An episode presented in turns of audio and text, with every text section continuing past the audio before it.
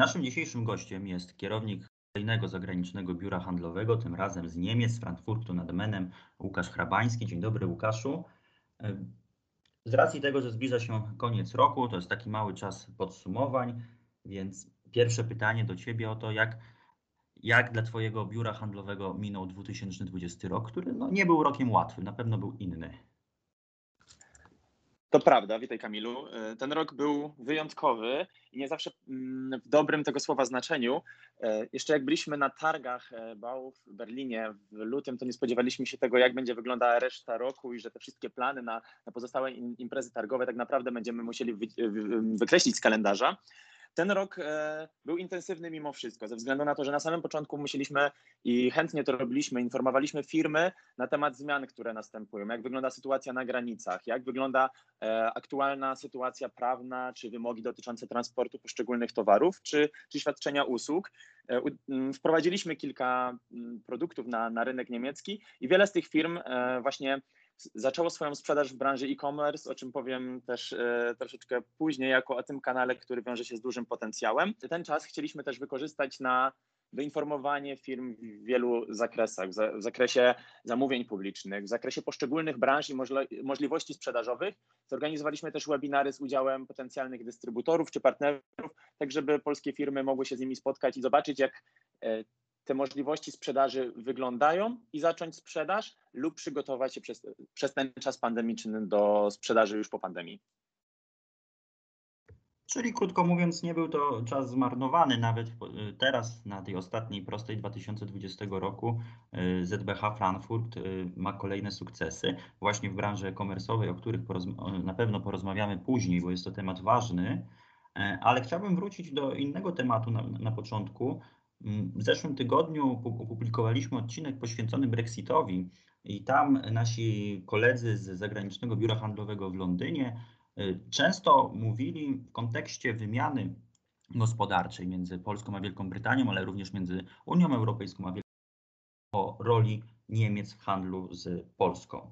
Y, jak wiemy, Niemcy są naszym najważniejszym y, partnerem handlowym. I pojawia się pytanie, czy w obliczu Brexitu y, Niemcy są jeszcze w stanie pomieścić y, albo zapełnić tą lukę, która powstanie po y, odłączeniu się Wielkiej Brytanii od jednolitego rynku europejskiego. Warto spojrzeć na tą lukę z dwóch stron, czyli ze strony Niemiec jako importera produktów do Wielkiej Brytanii. Tutaj na pewno możemy mówić o tym, że Niemcy są ogromnym importerem samochodów. Jest to drugi rynek, mam na myśli Wielką Brytanię, po Stanach Zjednoczonych i około 800 tysięcy samochodów przekracza e, kanał La Manche jadąc właśnie z Niemiec do, do Wielkiej Brytanii. Co oznacza to dla polskich firm? Na pewno ten popyt ma szansę spaść, chociaż oczywiście całej sytuacji będziemy musieli się przyglądać, więc to będzie miało wpływ na polskich podwykonawców. Z drugiej strony warto zwrócić uwagę na te produkty, które to Niemcy importują z, z Wielkiej Brytanii. Na pewno są to części samochodowe, czy w ogóle branża automotive ale myślę, że z perspektywy Polski warto się przyjrzeć tym produktom, które już importujemy do do Niemiec i mamy większy import niż Wielka Brytania. Słowem, są to takie produkty, które jesteśmy w stanie zapełnić czy uzupełnić, wchodząc w rolę Wielkiej Brytanii i mam tu na myśli maszyny i, pla i plastiki. Są to takie dwie główne kategorie, w których których mielibyśmy szansę wejść w buty Brytyjczyków. E, I możemy spojrzeć na to też z trzeciej perspektywy, z perspektywy Niemiec i wpływu Brexitu na, na Niemcy, a myślę tutaj też o e, moim lokalnym podwórku, czyli o Frankfurcie. 40 firm finansowych deklaruje ulokowanie się we Frankfurcie, już dostały licencje od Bundesbanku albo obecnie te licencje są rozszerzane. 24 firmy czekają na potwierdzenie złożonych wniosków w tej sprawie. Mówi się o tym, że 7500 miejsc pracy przejdzie do Unii Europejskiej i wiele z firm wybrało właśnie Frankfurt. Mm, jedna trzecia tych miejsc pracy, o których wspomniałem, ma przejść właśnie do, do Frankfurtu.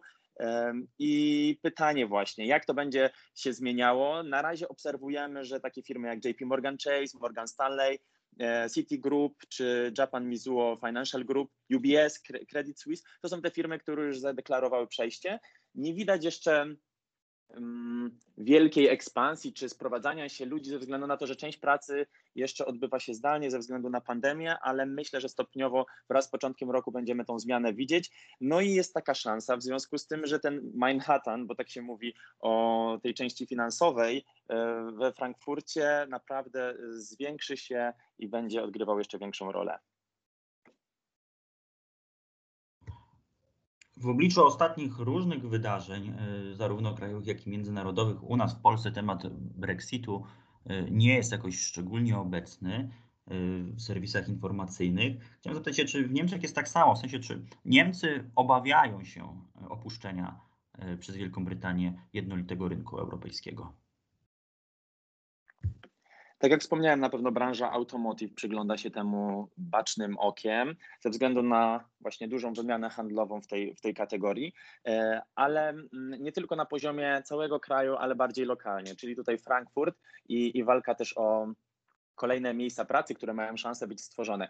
Oczywiście wobec całej pandemii i tematów, które, które są pewnie dużo pilniejsze, a propos um, problemów w gospodarce, czy, czy przypatrywaniu się tym, tym gałęziom gospodarki, które akurat odbijają się po, po kryzysie z pierwszej połowy roku. Nie jest to główny temat, ale, ale również go śledzimy i widzimy, że pojawia się co jakiś czas, szczególnie w, okres, w, w ostatnim czasie, kiedy zbliżamy się do końca roku i temat staje się coraz bardziej gorący.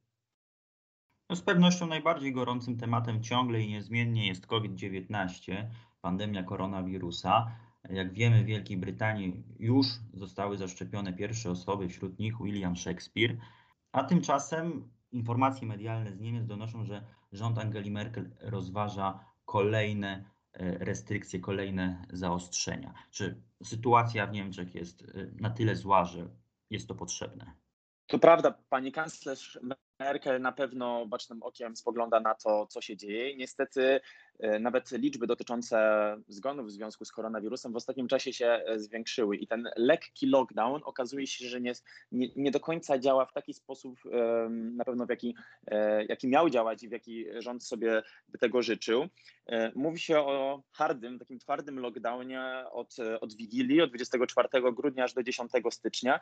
Mimo wszystko spodziewałbym się do 10 stycznia wyciszenia życia, życia gospodarczego w Niemczech, chociaż na przykład Handelsverband Deutschland ostrzega przed fatalnymi skutkami tego posunięcia. Także tutaj mamy e, dwa aspekty, które na pewno rząd będzie musiał rozważyć. Życie gospodarcze, ale mówiąc krótko też życie i rozprzestrzenianie się pandemii. E, o szczepionce też się mówi i minister zdrowia Szpan powiedział o tym, że możemy jej się spodziewać w styczniu. Wszyscy jej wypatrują. Tak jak powiedziałeś, w Wielkiej Brytanii te, te szczepienia już się zaczęły. Na pewno Niemcy też będą jednym z pierwszych krajów, on, w którym one się zaczną i myślę, że faktycznie możemy ich spodziewać się w styczniu, może w lutym. No dobrze, ale czy ten planowany lockdown, jak powiedziałeś, od Wigilii, to nie jest troszeczkę takie sztuczne podtrzymywanie gospodarki w związku z tak zwanym przedświątecznym szałem zakupów? Tak, myślę, że to jest częściowo z tym związane. Um, oczywiście cały czas patrzymy na tą stronę gospodarczą, nie, nie tylko na, e, na samo rozprzestrzenianie się pandemii, także tu musimy ratować obie części układanki. Z drugiej strony ten okres świąteczny i poświąteczny jest tym czasem, kiedy ludzie naprawdę dosyć często się ze sobą spotykają, są rodzinne spotkania w dużym gronie.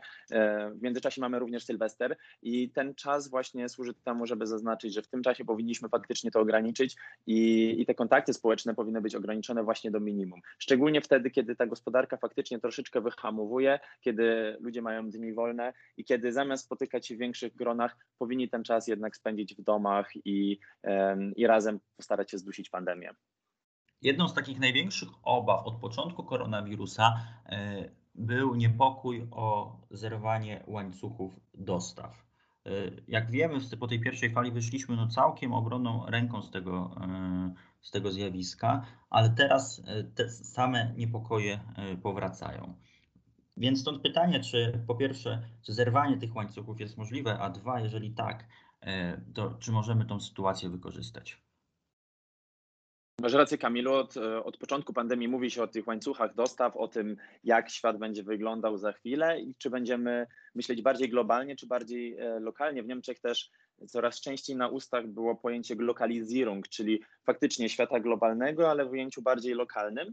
E, I nawet niektóre związki automotive opowiadały się za tym, żeby tych korowych, tych głównych kontrahentów mieć bardziej lokalnie, chociaż oczywiście nie da się odpiąć całej układanki od, e, od azjatyckich partnerów. Także sądzę, że to będzie ten trend, w którym faktycznie będą firmy podążały, tak aby swoje czołowe kategorie swoich czołowych podostawców mieć lokalnie, tak aby zabezpieczyć e, cały swój, cały swój proces produkcyjny, ale z drugiej strony nie wyobrażam sobie sytuacji, w której całkowicie produkcja przejdzie do Europy i ten, ta część um, azjatycka, czy ta część zagraniczna zostanie, zostanie um, wyłączona, e, to to jest też ważne ze względu na to, że Chiny są ogromnym partnerem e, Niemiec. W ogóle w poprzednim roku niemal połowa całego eksportu z Europy pochodziła e, z Niemiec i Niemcy są największym partnerem. Francja, która jest na drugim miejscu, tego eksportu miała 4,5 razy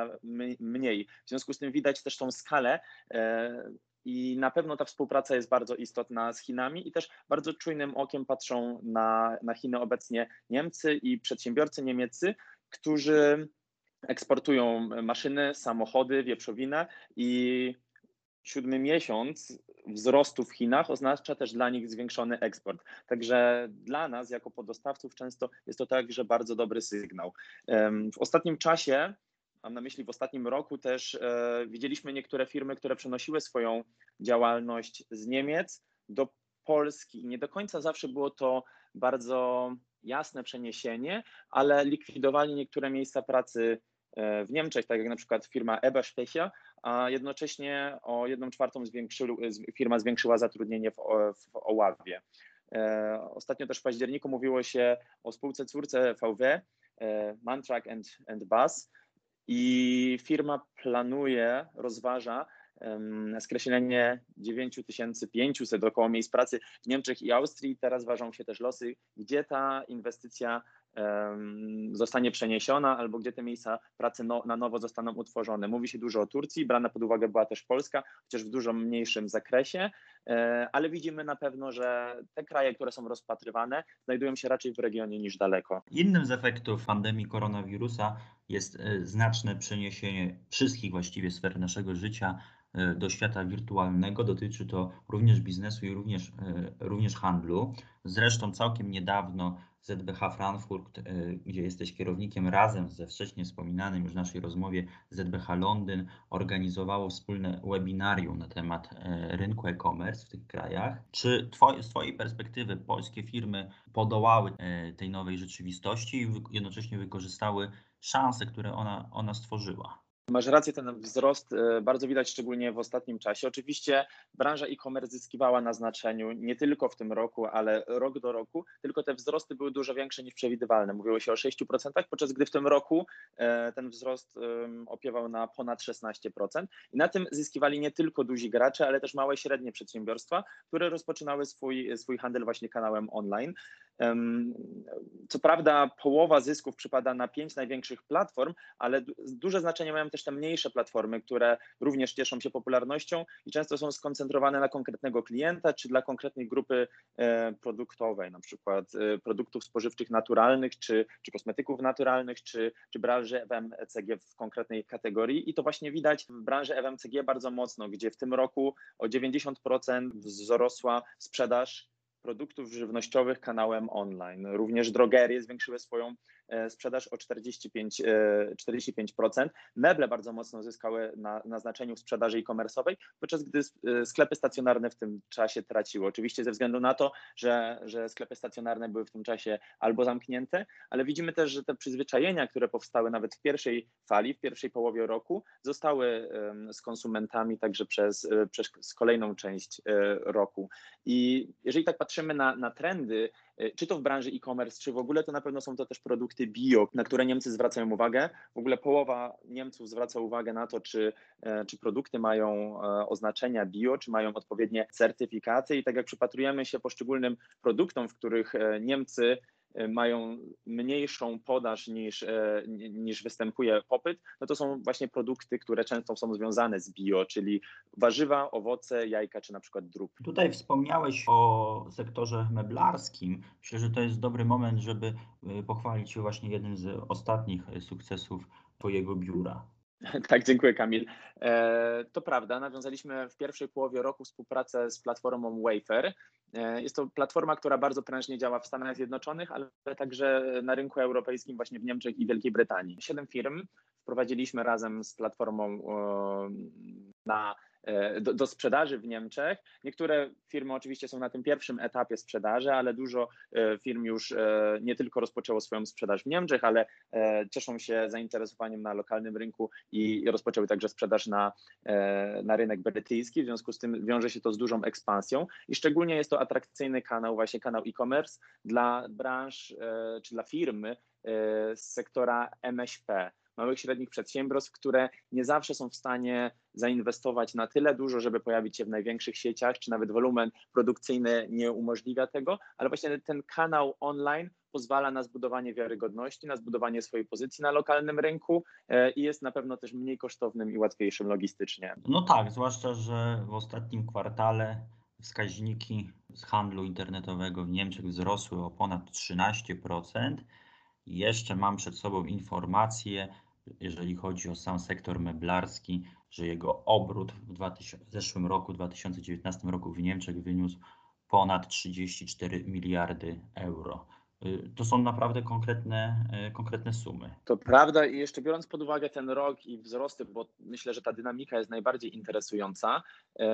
W samym marcu i w kwietniu ten wzrost e, sprzedaży mebli w kanale e-commerce wzrósł o 1 czwartą. Także e, to jest e, dobry prognostyk dla polskich firm. Tym bardziej, że Polskie produkty nie zawsze cieszą się dużym uznaniem. Oczywiście są bardzo dobre jakościowo, ale nie zawsze istnieją w ten sam sposób e, w świadomości Niemców. Akurat w branży meblarskiej jest tak, że polskie meble cieszą się dużym uznaniem e, i co czwarty mebel, który jest e, w niemieckich domach właśnie pochodzi z Polski. Zostając jeszcze przy temacie ciągle wirtualnym, cyfrowym, tak jak powiedziałem wcześniej, wraz z nastaniem COVID-19 nasze życie przyniosło się do tej strefy wirtualnej. Właściwie wszystkie spotkania biznesowe i nie tylko biznesowe odbywają się za pośrednictwem różnych e, aplikacji, łącznie chociażby z naszą dzisiejszą e, rozmową. Czy w Niemczech jest tak samo? Czy też e, wszystkie te elementy tak naprawdę życia codziennego opierające się na relacjach międzyludzkich przeniosły się do sieci. To była konieczność, którą wymusiła rzeczywistość, z którą się musieliśmy zmierzyć w tym roku. Także wiele spotkań, wiele konferencji, wiele rozmów biznesowych odbywa się teraz online, ze względu na to, że nawet nie ma możliwości zorganizowania takich spotkań w normalnym trybie. Myślę, że w Niemczech wygląda to w bardzo podobny sposób jak, jak, jak w innych krajach, ale na pewno firmy zwracają uwagę na, na konieczność digitalizacji, na konieczność rozwoju. Często same, same, same firmy niemieckie mówią o tym, że, że przespały ten, ten okres digitalizacji. To widać też nawet w codziennym życiu i mm, rozwoju fintechu w Niemczech, jak często możemy płacić w Polsce e, kartą, telefonem czy właśnie w sposób digitalny, a dużo mniej e, na pewno w Niemczech w tym zakresie. Także Niemcy zwracają uwagę, że tak, to jest to, co powinny nadrobić, a Niemcy słyną też z dużej współpracy, co bardzo cenię akurat e, wśród niemieckich firm. I nawet teraz się mówi o zacieśnieniu współpracy pomiędzy dużymi firmami, a na przykład startupami. Mówi się o właśnie takich corporate startup partnerships, które mają powstawać e, i właśnie ta współpraca ma wpływać na, e, na rozwój digitalizacji w Niemczech. I podam taki przykład, gdzie w ramach rozwoju mm, przemysłu 4.0 e, takie firmy jak BMW, BMW, SAP czy Deutsche Telekom z mniejszymi firmami, bo do współpracy zachęcają także małe i średnie przedsiębiorstwa, chcą usprawnić łańcuchy dostaw i stworzyć wspólną chmurę, która pozwoli na wymianę informacji i na e, uelastycznienie łańcuchów dostaw, ale właśnie też szybsze działanie w związku z tym, co się zadziało i jakie obserwacji, jakich, jak, jakich obserwacji dokonali w czasie pandemii. No i oczywiście to wpłynie też na konkurencyjność niemieckich firm. Jedne z pierwszych komentarzy gospodarczych, jakie pojawiły się po pandemii, właśnie dotyczyły tego, że E, koronawirus postawił polskich, ale nie tylko polskich, ogólnie przedsiębiorców przed taką, mm, nazwijmy to, wymuszoną rewolucją digitalizacyjną. W sensie e, stało się nagle jasne, że firmy, które wcześniej wdrożyły e, nowoczesne rozwiązania do swojej działalności, nagle znalazły się w pozycji troszeczkę uprzywilejowanej, a te, które tego nie zrobiły, albo musiały to zrobić bardzo szybko, albo szukać e, nowych, alternatywnych rozwiązań. Ten cały sektor tak naprawdę digitalizacyjny na przestrzeni ostatniego e, roku też poszybował w górę. Czy widzisz jakąś perspektywę dla polskich firm właśnie z dziedziny nowych technologii, startupów, żeby zaistnieć wśród firm niemieckich ze swoimi rozwiązaniami. Myślę, że dobrym, dobrym pomysłem i drzwiami, do których warto by było zapukać, są tego typu przedsięwzięcia, jak, ta, jak to, o którym wspomniałem, czyli ta ten konglomerat, ta współpraca BMW SAP-u czy Deutsche Telekom. Drugim na pewno ważnym kanałem są zamówienia publiczne, bo to nie tylko jest tak, że niemiecki przemysł w znaczeniu firm prywatnych się rozwija pod kątem digitalnym, ale także czy to niemieckie ministerstwa, czy to na poziomie federalnym, czy na poziomie poszczególnych Bundeslandów, czy w ogóle na poziomie samorządowym, bardzo e, najmniejszych, e, najmniejszych regionów, firmy naprawdę stają, starają się usprawniać swoje procesy. W związku z tym uważam, że jest to bardzo istotny kanał i zamówienia publiczne e, są dużym tematem i myślę, że jeszcze będą większym tematem dla, dla polskich firm IT. Jest to o tyle ważne, że tych przetargów w ciągu roku publikowanych jest około 2 milionów. Procedura jest może nawet łatwiejsza pod wieloma względami niż, niż ta w Polsce, chociaż oczywiście w całości e, w języku niemieckim jest mocno nastawiona także na małe i średnie przedsiębiorstwa. Udział w takim przetargu pozwala też, i znamy przykłady takich firm, które tak zaczynały, na rozszerzenie swojej działalności w Niemczech, bo albo firma zyskuje wiarygodność poprzez to, że e, rozpoczyna swoją działalność właśnie w sposób realizacji przetargu w Niemczech, albo może być to przyczynkiem do tego, że firma zyska kolejnych kontrahentów, albo obecny kontrahent stanie się już tym na stałe, albo firma rozpocznie swoją działalność, ulokuje się w Niemczech i będzie dalej się rozwijała, e, a takie przypadki też już znamy. Tutaj, jeżeli chodzi o trwałe nawiązywanie relacji biznesowych, o którym wspomniałeś, do tej pory, a właściwie do e, czasu pandemii, taką podstawową i powszechnie uznawaną formą skutecznego e, zapoznawania się z nowymi partnerami, z nowymi kontrahentami były e, imprezy targowe. Rok 2020 sprawił, że mało które z nich się tak naprawdę odbyły. Część się odbyła w dziedzinie wir właśnie wirtualnej. No i znowu pojawiła się dyskusja, czy takie imprezy E, są w ogóle jeszcze zasadne? Czy, ten, e, czy ta formuła e, stacjonarnych imprez targowych już nie przeszła do lamusa? Co na to Niemcy? To jest dobre pytanie i myślę, że każdy się bardzo mocno na tym zastanawia i chyba za wcześnie jeszcze, żeby odpowiedzieć bardzo jasno e, na pytanie, co z targami, jak będzie wyglądało to w przyszłości. Najbliższą przyszłość, jaką jesteśmy w stanie jakkolwiek określić, to jest przyszły rok. Już widzimy, że wiele targów albo zostało odwołanych, na przykład e, Provine, e, Drupa, Interpack. To są duże targi, które co roku się odbywały, a w tym roku, znaczy w przyszłym roku nie odbędą się. Część z targów odbywa się wirtualnie, czy to BAU w formie cyfrowej, czy to na przykład Gryne Woche. Także widzimy też taką hybrydową wersję targów i w zasadzie będzie to często też perspektywa na, na przyszły rok.